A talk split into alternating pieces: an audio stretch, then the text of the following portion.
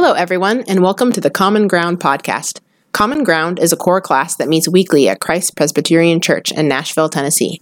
As part of our current series, guest teacher Luke Paiva is going through the Ten Commandments and what they mean to us today. We hope you enjoy the podcast. Good morning.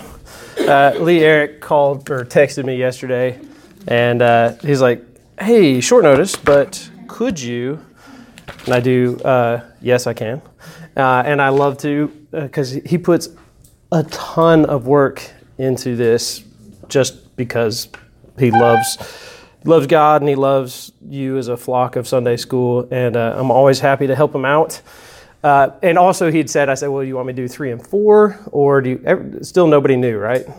Okay, so you know we're going through the Ten Commandments. Uh, he was, as you want me to do three and four, or you want me to do something else? And he's like, have a lesson plan for three and four that I already did. Uh, and being a, um, he said, but you can do whatever you want. Um, and uh, being a teacher, uh, I was like, you, you can have the lesson plan and keep the lesson plan. I know how much work goes into those. Uh, so he'll come back to three and four. But and what we're going to do today is just sort of a uh, an overview, a, a, worthy overview of uh, why study the law, why study the Ten Commandments, why study the Ten Commandments at Easter. Why would that be problematic for some people? Why would studying the Ten Commandments at Easter seem problematic for some people, um, or maybe an initial pushback you might have of, of studying the law at Easter?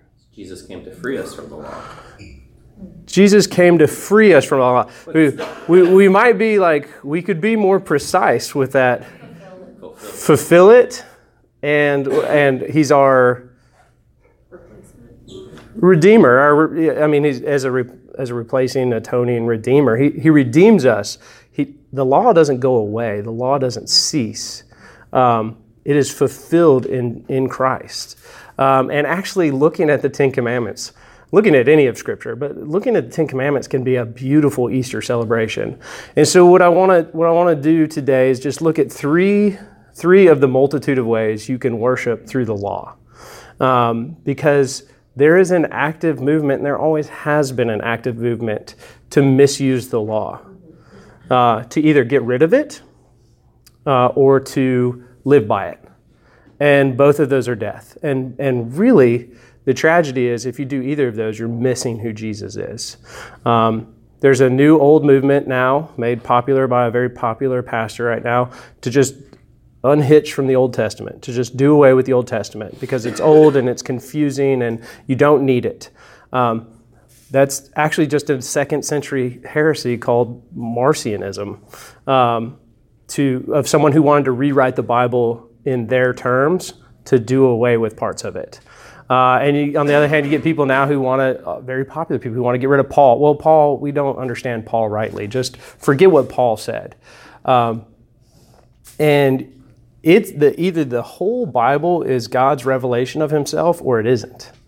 Um, he's not who he said he was. You can't even know Jesus if you can chuck parts of it out because Jesus said the whole Bible's about him.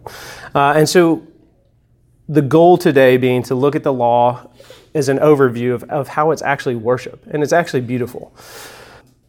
Uh, so, I, so students I teach at the. So I've done two things that'll come into play here, and, I, and it's the same two things I always talk about because it's been my whole life until now. Uh, I teach Bible at the high school here, uh, upper school, and I, I've been a police officer. Those have been my career fields up to this point. Um, one of the things students always want to know about is is demons and the devil and the occult because it's fascinating to them and it permeates movies and permeates rumors and and whatnot. Um, and actually, in one of those in one of those debates with them or debate, you know, question and answer sessions, I guess. Um, they do it to get out of classwork, and I don't mind because as long as they're asking legitimate questions, I'm fine to answer them. Um, you know, what about the devil this? What about the devil that? And, and one of those debates, uh, I, it dawned on me. I was like, oh, yeah, it's just right here.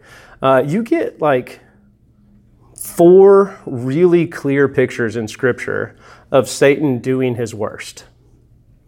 Satan doing his absolute worst in the garden, in Job, in the temptation of Jesus in the desert, and in the indwelling of, it's the only time you ever see Satan possess somebody other than a snake, the indwelling of Judas.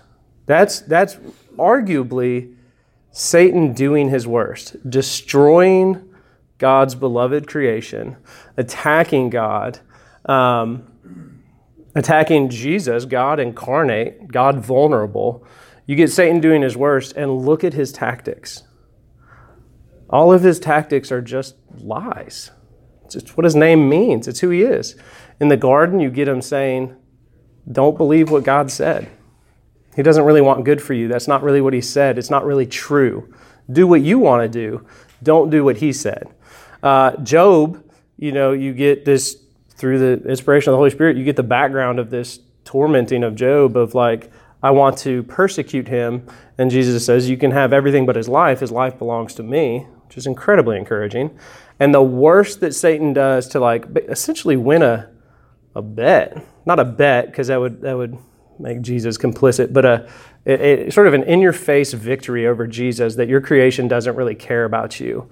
Uh, the worst that he does is uh, there's loss of business, there's the broken creation and natural disasters, there's the deterioration of a marriage that culminates in a lie when his wife comes to him and all his sickness and all his destruction, all his pain, all his suffering that's occurred. And his wife says, Why don't you just curse God and die?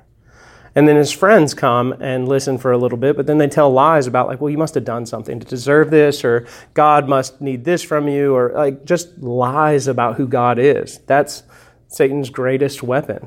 Same thing in, in, in destroying Jesus. When he comes to tempt him in the desert, he just he uses some of what God's revealed, but he misuses it. Well, if you really were God, you would do this. If you really were God, you would do this. God said this, shouldn't you be able to do this? And, and what Jesus does is corrects the lies with the truth of the scripture that he is twisting. I mean, he's got his hated enemy in vulnerable physical form, and he chooses to attack him through lying about the truth of who God the Father is. Uh, and then you have you have when Judas turns him over. Um, he personally dwells inside of Judas, and the way he does it is to get Judas to turn him over to the authorities to lie about his purpose of his kingdom. This man wants to be king, and he's saying he's God, and he's saying he wants to be king. You should destroy him um, twisting the truth. And, and like Jesus was executed for who he actually was. He was the king. Um, and but it's this twisting of truth and this twisting of the words and the character of God that become the most destructive forces in all of creation.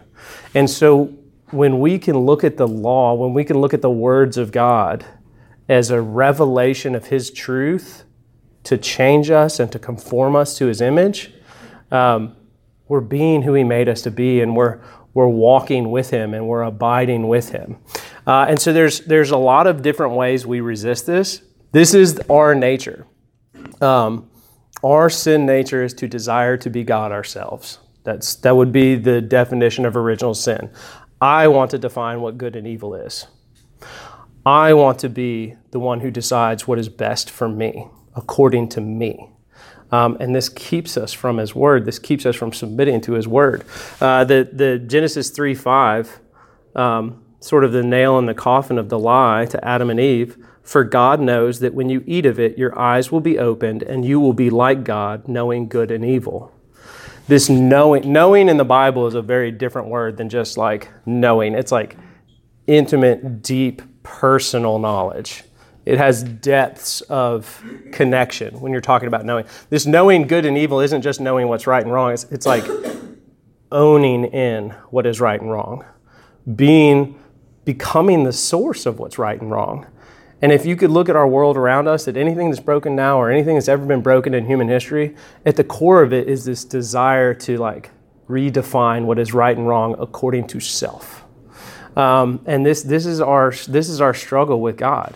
Uh, so, um, the three ways I want us to look at the law today, and ask questions if you have questions. That's, that's just introductory. Is, there, is everybody okay with that? Does anybody have any? it's always always gets weird when you start talking about Satan and demons, but uh, if you talk about them biblically, it's okay.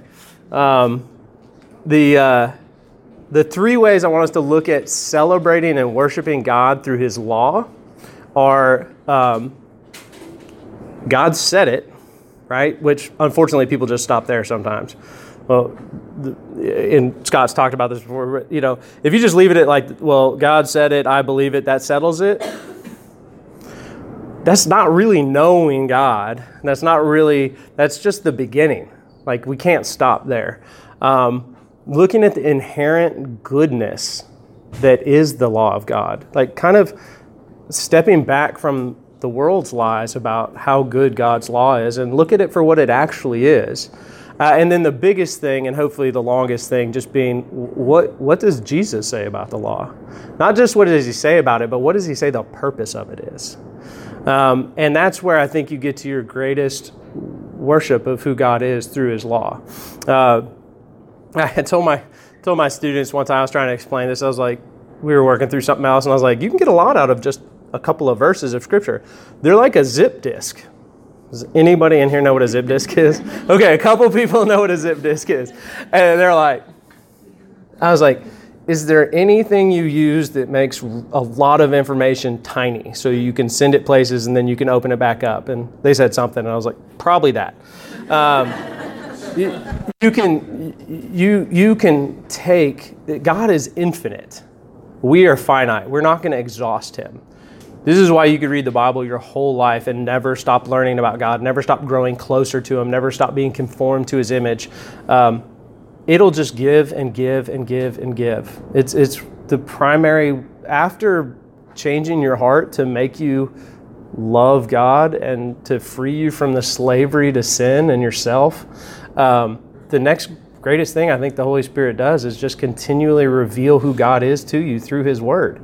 You're never gonna you're never gonna be done with that. So I am just scratching the surface of, of what we can do this. But that is part of like how the law, even just the even just the Ten Commandments, can just pour into you and draw you close to who God is if you'll look at them through the eyes He intended you to look at them with. Um, part of our struggle I have two, th- two things here. One, Sinclair Ferguson, who's one of my favorite living pastors right now. I always listen to if Sinclair Ferguson's speaking, I'll listen, and John Piper's speaking, I'll listen. Those are two of the people who I'll just always listen to. Um, Sinclair Ferguson was talking about um, taking taking someone on a revolutionary tour of the Northeast, and they, they came and they were they were a pastor from Europe, and they came and they went into an antique shop, and there was a sign in the antique shop that said, We'll have no sovereign here, right? Just this rebellion against the king. Um, and very American, very, very, uh, very pro Fourth of July. Um, and, uh, and he said he just kind of, the, the pastor just kind of hung his head and he's like, How can a culture who rejects the very idea of sovereign rule ever fully understand who God is? And there's, thank God that there's the Holy Spirit and there's Scripture. That's how we can do it. But there's that that innate in us of our culture and our time period to reject sovereignty unless we agree with it. And we will only accept what we agree with. And we have kind of grown over a couple hundred years to just even like, we'll only be friends and accept information from people we agree with. And if we don't, gone, find the next one.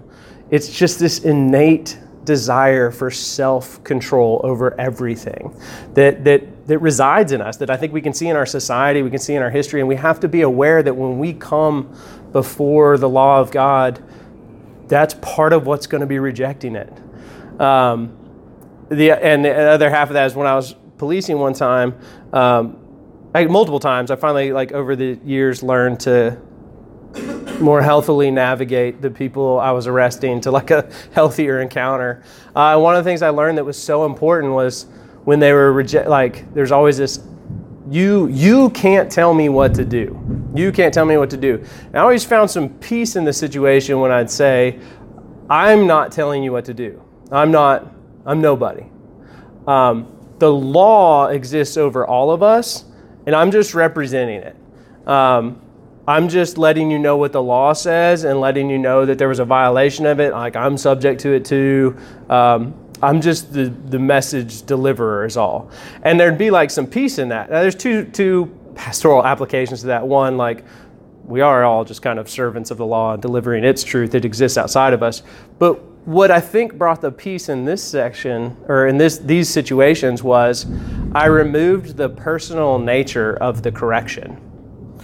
Like to be personally corrected by an, another is kind of reprehensible to our core. Like we reject that. We want to be God. We want to be autonomous. Do not have another entity correct me. If I agree to it, I'll do it, but only if I agree to it. And I remove that personal nature of it. The thing about God's law, and it's written all throughout Scripture, is that we all know it in our hearts. The, the creation testifies to it. Um, God is a very personal God. And He is very personally sovereign over us. And He is very personally speaking to us and crafting us to be like Him. And our sin is going to resist that. And, and we need to die to that. That's part of looking at the law that we need to get past is, is, is seeing the beauty that we, oh, we have a personal God who loves us so much that he will speak into our lives and perfectly work to conform us to his image. Let me look at the law through that lens instead of my sin nature that just rejects another being correcting me. And so if we'll look at it, if we'll start to build those those mindsets, um, how to worship out of the Ten Commandments. Um, just start right there. Like God said it. We have a God who talks to us, who talks to us ultimately, and this is sort of my conclusion, but like, He'll come and be us. He'll come and put on our flesh and our circumstances to not only know us, more intimately, but to show us that He knows us. To you, God doesn't learn, but like He's showing us that He knows us intimately. He knows our sufferings intimately. He is showing us that the law is so perfect and good that He'll uphold it on our behalf and take our and not remove a consequence because it's so perfect and good. He'll take the consequence. Like the law is God's personal testimony to us that he cares and, and that he wants relationship with us. It is not a list of, of you know, that thumb grinding, get in line. It is a continual offer of personal relationship and personal revelation of who he is. Um, there is I'm not going to go through all these because there's one I want to spend more time on. But there is nothing in all of Scripture that, that is talked about like God's words. There is nothing described more beautifully, more powerful, more fine, more to be desired than God's words. Not peace, not joy, not love, not happiness. Like the only, the highest superlative after God's holiness are his words that describe his holiness. And they're all life giving. And departing from them is it's all death giving. If God is who he says he is, and that's true, it's only a good gift to us. Um, Psalm 119, right? If you haven't read it recently, it's a great time to read it. Your Sunday school is going through the Ten Commandments. Read Psalm 119, uh, the longest chapter of the Bible. It's 22 eight line stanzas. Uh, if I don't, I haven't had Hebrew yet, but if you've had Hebrew, uh, the beginning of each stanza begins with the letter of the Hebrew alphabet. So for us, they'd all start like A, B, C, D, E, F, G. Uh, and they just are eight line poems delighting the beauty and the benefits of God's law. Um, all of it life giving. Uh, if you are struggling, I just encourage you, if you're ever struggling to submit to what God has said, read Psalm 119 and see that it is a, it is a call of peace and love and goodness for you and it is not a crushing burden for you to bear. It is it is actually for you to know god more and to be in deeper relationship with him. Psalm 119 is one of the greatest tools to, to remind yourself of that. And we are forgetful beings. We are forget- sin is so powerful that we're free from it in christ christ has freed us from the slavery of sin. Before you're saved in Christ, before your heart is new, you can't know him. You can't know him rightly, you can't know him fully, you can't you can't submit to him. You're a slave to sin. And yet, when you are redeemed by Christ and you can see Him for who He is and you are set free, we are such powerfully sinful creatures that we still sin, even though we don't have to anymore. Even though we know the truth, we still, but thank God we're free to struggle with the sin, but we still sin. That's how powerful that is. We're forgetful beings who need constant reminders, and that's what God's law does for us. And even, thank, thanks be to God, even the longest chapter of the Bible helps us remember to go and remember because it's just this love letter to God's people about how to be at peace with Him. Uh, so, Psalm 119, uh, Joshua, right? Never let this depart from your lips. Say I teach, uh, I teach media in the Bible and it's you know, cultural engagement, discernment, and like I'm as guilty of this as anybody. But how many movie lines can you quote? How many songs can you sing by heart? How much? How many TV shows can you go episode by episode and outline the plot? What can you do with the Bible? How much of that can you do with that? The reason, one of the reasons is you haven't saturated yourself with God's goodness like you've saturated yourself with entertainment. If you were to, if you were just to soak in it like Joshua is called to, you, you would be able to do that with God's word, and it would be far more life giving than a than a thrill or a giggle um, which are real. They're real. They're really pleasurable. They're really real. Uh, temptation is tempting. like that, it works. It wouldn't work otherwise. Um, and I mean, I think the greatest, you know, some of the greatest victories the devil gets is if he can get you enjoying your sin and your waywardness from God right up till the end, and then just leave you. Right? That just got. I win. They were totally happy, totally content uh, totally rejoicing until they realized they actually had absolutely nothing for eternity. This is a great victory for Satan. Um, let's saturate ourselves in the Word so that we could tell the difference and so that we can build the life giving things that last. Um, let's saturate ourselves in His law because He's good and not evil. Uh, he means us good and not harm. And so he's telling us over and over who he is, what he loves, what he hates, what we were made for. Um, that's what his law functions for. That's what the Ten Commandments function for. Um, you can go all throughout the Psalms, like m- more to be desired than gold or precious jewels or silver or uh, honey, uh, which is you know light. It's light to your feet. These are all the descriptions of God's law. Not punitive, not restrictive, never, always life giving. It's our rebellious hearts that see it as restrictive. Just like Adam and Eve, Eve we go on for I, this is one of my core units, so it always comes to the surface when I'm talking. But like Eve states it back to the serpent, states what God said, but she adds and drops little bits and pieces that are really important that make God more restrictive than he actually is, that make him less good and giving than he actually is, and that make his consequences less significant than they actually are. There's a lot to get out of Genesis 1 through 3. Unfortunately, we're always arguing about how many days it took to make the earth, actually. And that's important at some point. You need to know where you stand on what God said and what, what you believe about it. But that is not the most important part of those three chapters. And we're missing out on so much um, understanding of who we are and who God is if we don't make it past the days of creation. Um, so yeah, keep that in mind. Revisit Genesis one through three. Um, but we're always doing that. We're always making God more restrictive than He is, less good than He is, and His consequences less real than they actually are. That's what we're all struggling to do. That God's word reminds us who God actually is, and and puts us back with a right view of who God is.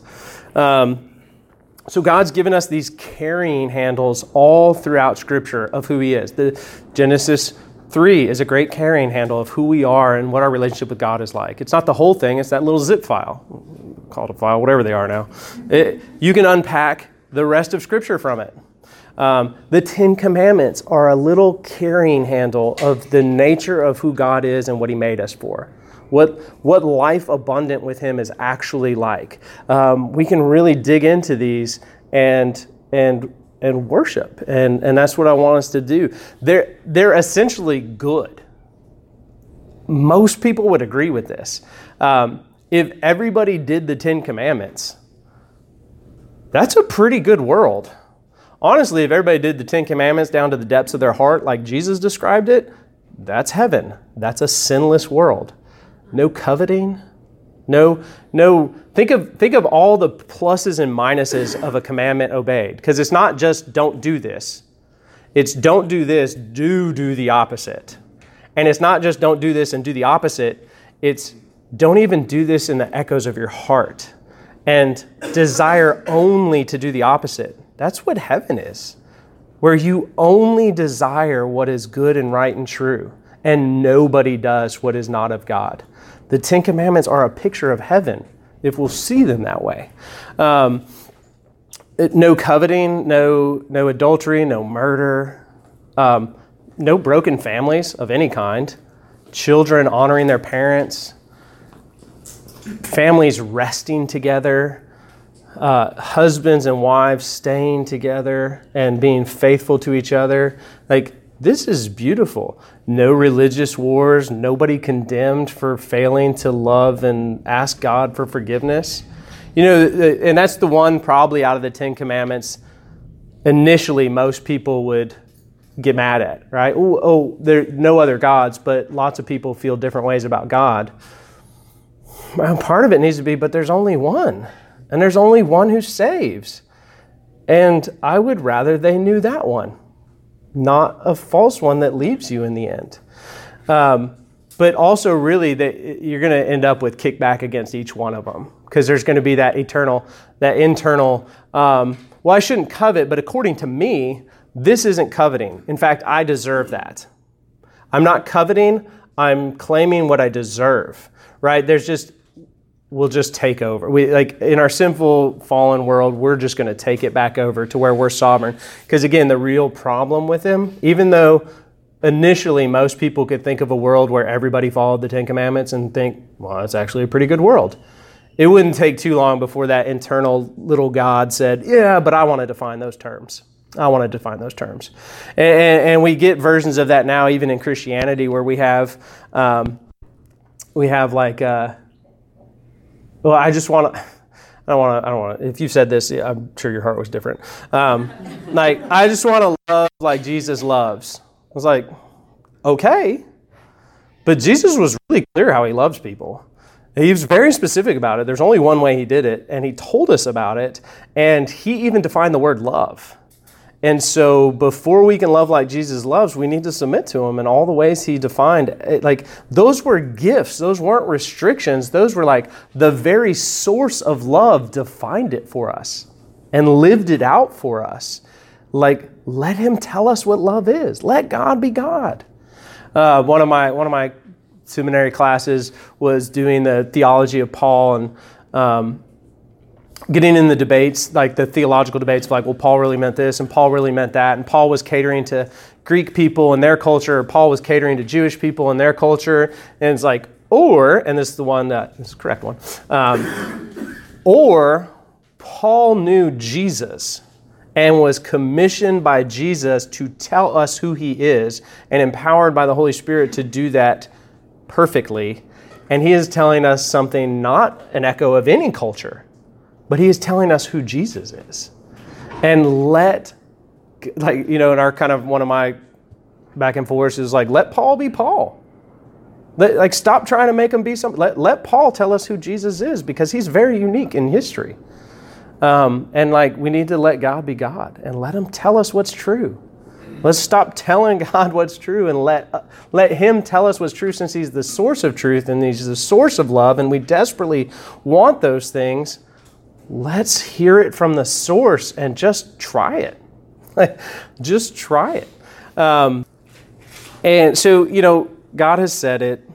It's good and in and of itself. It draws us away from self worship. If our greatest sin, if the greatest thing, you can't commit a sin unless you first believe the lie that Adam and Eve believed. You can't commit any sin unless you at first think, God's either wrong or he doesn't want the best for me. So I'm going to do differently. He's either wrong or he doesn't want the best for me. I'm going to do differently. And you can call that Um, and this is where the totality of it gets in, and, and we, we're not going to do all that today. But you, you can call that like, well, these are human writings and, and they're not fully accurate. I was like, well, then you can't believe anything in them, because how do you know what's accurate in it? Um, or you can say that things changed over time, and I hope, I hope this last little bit will. Um, God dealt with people different ways, different times. I hope this last little bit will, will shine a light on that. But I mean, in the end, you're really just making an excuse that you're going to decide for yourself. And you'll find a way to decide for yourself. But what you're not going to do is just sit down in front of God and let Him tell you who He is. Because that would mean you couldn't be God anymore. And that's, that's our greatest resistance. And, and, and just being aware of that will change the way we come before Him, will change the way we think about what He's told us about Himself, will change the way we worship Him. Uh, when you look at the law of God, you'll recognize what you have in Jesus. And if you don't know the law, and this is why one of the multitude of reasons the forget about the Old Testament movement drives me crazy. Um, uh, Jesus taught himself from it. Like the greatest Bible study ever was Jesus teaching himself from the Old Testament. But, you know, you've heard it, I think a lot of people have heard it in these terms uh, small sin, small cross. If, if you're basically a good person and Jesus just loved you so much for who you were and he just needed to clean a few mistakes up, the cross is that's crazy. Why was God hung on a cross for that? Like, that's not, but when you recognize what you're redeemed from, you see how big the cross of Christ is, and you see what you have in salvation. That's where Easter becomes glorious. That's where that empty tomb, that it's, it, the minute Jesus said it's finished on the cross, I love that passage in Scripture. I read it all the time because that's the moment supernaturally recorded and stamped into history that your sins and my sins were forgiven. It was finished. That, that was it. The day, the, the day they arrived and saw the empty tomb is the day they knew it was all true themselves. Like, and that's just that celebration at Easter of, oh, it's all true. It, and you can really start to celebrate if you'll look at his law and see what you were saved from. See how far off and how little hope you had. And see what he did for you. And then that's where the law transitions back around to this is just me being who God made me to be now. This is just me trusting that when the maker of the heavens and the earth and me says, This is what I made you for, and this is where you'll find your greatest joy, like, that's when it all takes the right shape. And you can just rejoice that you were given that. Uh, and without the law, you may never know that. He's just like, well, Jesus was just a really nice guy, and he just wanted me in heaven. Um, that's so far from the truth of what you have on Easter. Um, so I had, I had, this guy, this was my example of that. Uh, I can't remember if I told it. I was asking my wife. I was like, "Did I teach this one before?" I don't know, but it's a funny story. Uh, I pulled this guy over for like running a red light, and I pull him over. He like runs the red light, and he's got, um, I mean, suspended driver's license, expired tag, no headlight, like no insurance. He's not wearing a seatbelt, all kinds of stuff. And I was like, "Oh my gosh!" And I just wrote him. Uh, I just wrote him like the insurance and the tag. That was all. And I, I couldn't. I, I was going to let him park his car instead of tow it because he had a suspended driver's license. And I walked up the car and he's just like, he was just outraged. He's like, this is outrageous. I, I demand justice. This is, this is injustice and I'm sick of it. And he was going on and on. I'd actually just been in a Bible study on this. So I let him finish. And I was like, no, no, you don't want justice. I was like, justice would be if I wrote you these other six tickets and towed your car because you're offending and endangering everybody on the road. Because if you hit somebody running a red light, you don't have any insurance to fix their car. Like, you haven't paid your taxes on your tag, you haven't done anything you're supposed to do. And all I'm writing you is an insurance ticket that you can fix with getting insurance, which you're supposed to do anyways, and a tag ticket that you can fix by getting your tag fixed, which you're supposed to do anyways. You don't want justice because you can't handle justice. You want mercy, and I'm giving you mercy. And he goes, he goes, you're right. and uh, and that's really it. He couldn't see what he had for what it was until he saw the full picture of what the situation actually was. Uh, and we have that times infinity when we look at the law of God. You don't know what you're saved from. And you don't even understand why it took God coming and putting on flesh and, and living the perfect law filled life. Jesus wasn't beneath the law, He lived the law perfectly to His delight. But like, but like we're like, I'm too good for the law. My culture says differently, so I'm going with that. But that's not how Jesus felt at all. His culture said differently too. And he's showing us what life is. He's showing it, the person who gave life is showing us what life actually is. And is like a lie free, sin free life looks like this. And it is for your joy.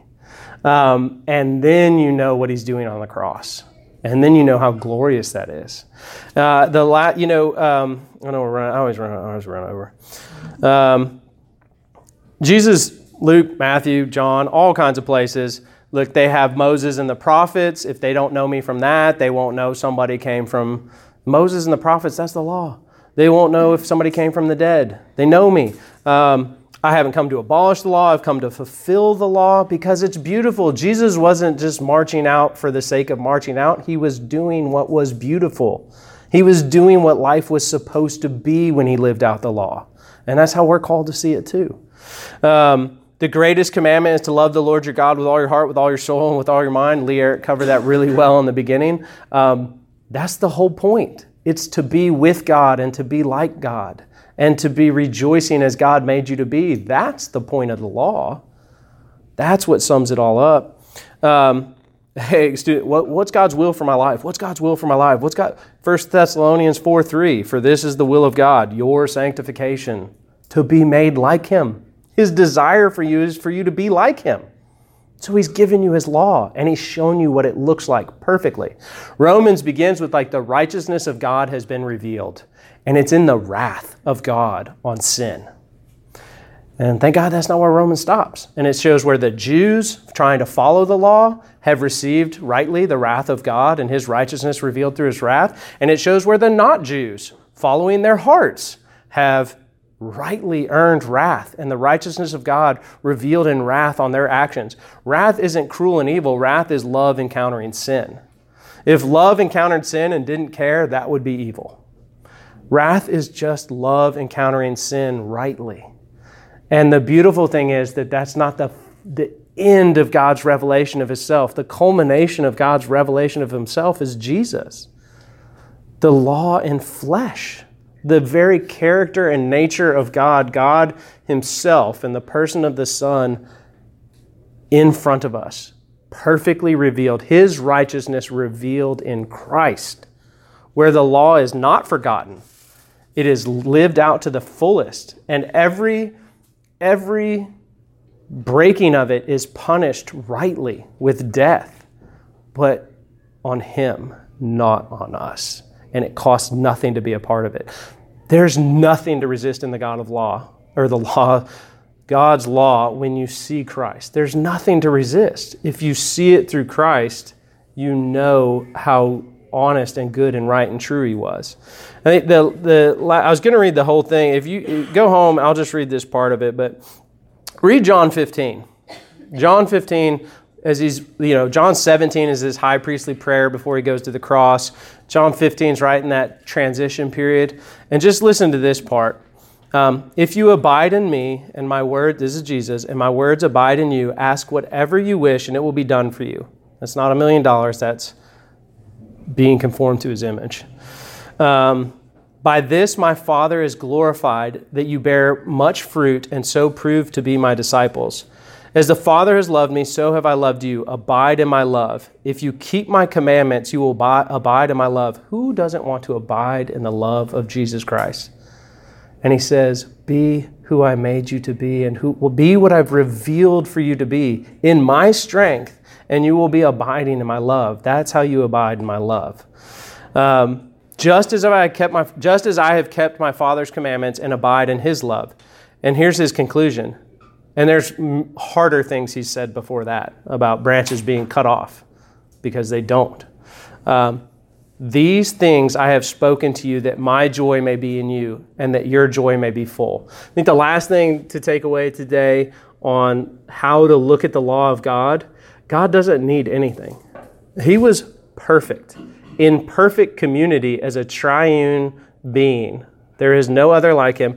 He needed nothing. He had so much love inside of him that he made creatures who could enjoy his love, that we don't add to him. He made us the highest form of creation who can in, who there's argument for this that as the highest form of creation we are designed to be the most capable being of enjoying God. That's why he made us the way he made us. And part of that, I don't understand the mystery of this, it's not fully revealed in Scripture.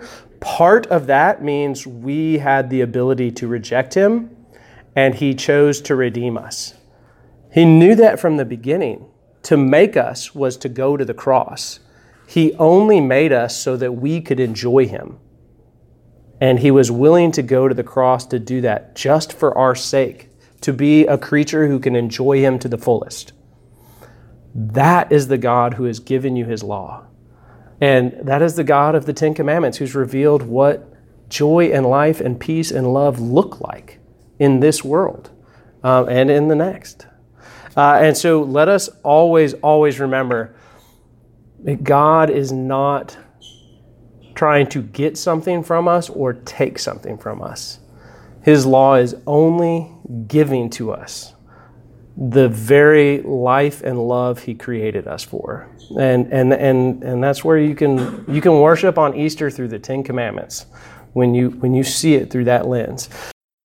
Thank you all so much for listening, and we hope you tune in next week. If you have any questions, please feel free to leave a comment for us. If you enjoyed the podcast, please leave us a review and subscribe. Have a great week.